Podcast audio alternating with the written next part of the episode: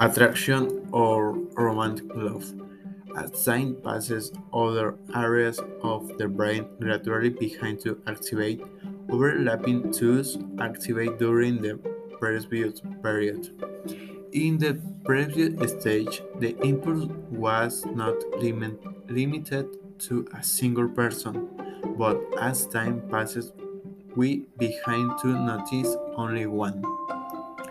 Because as a species, we are essentially monogamous in 99% of 800 cultures studied by anthropologists. Women marry only one man, and also in 44% of these cultures, polygyny is allowed. That is the marriage of a man with many women. Only in 10% of those cases, the man makes this possibility effective.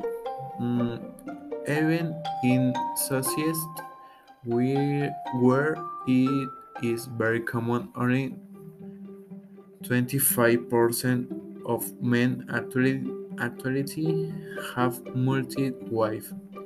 In practice, monogamy is the predominant form among human beings. Another very, very different thing is that there are two words never leave the stage of sexual attraction and go tasting here and there. And it becomes extremely complex and sometimes dramatic when one half of the couple moves on to the next stage and the other never really leaves the first stage of sexual attraction.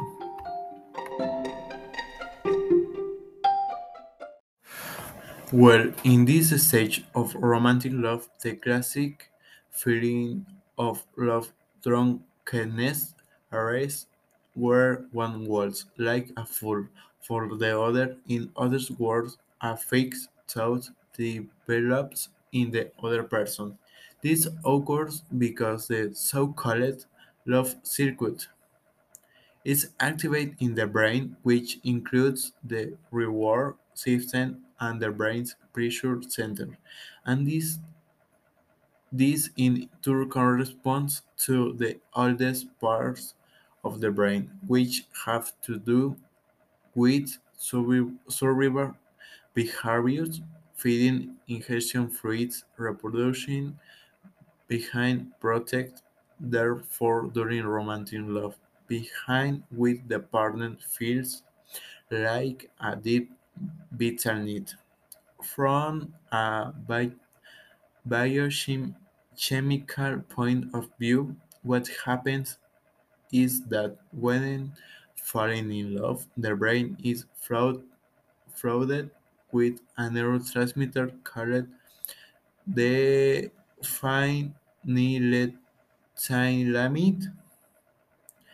This substance causes the generation of dopamine in our brain, the effect of which is that the attention is focused on a single object, in this case on our partner. In addition, it causes lack of sleep, decreased appetite, delayed pupils, euphoria, and other symptoms commonly associated with falling in love, like with norepinephrine levels remain high, which has an effect very similar to dopamine, and in addition, serotonin remains at a low level, which causes us to enter repeated thought cycles, reinforcing this obsession with the other person.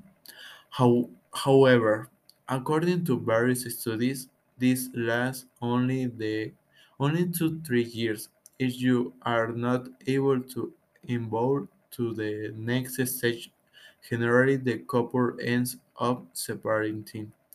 This is why satisfactory. Most divorce occurs around the 40 years of marriage.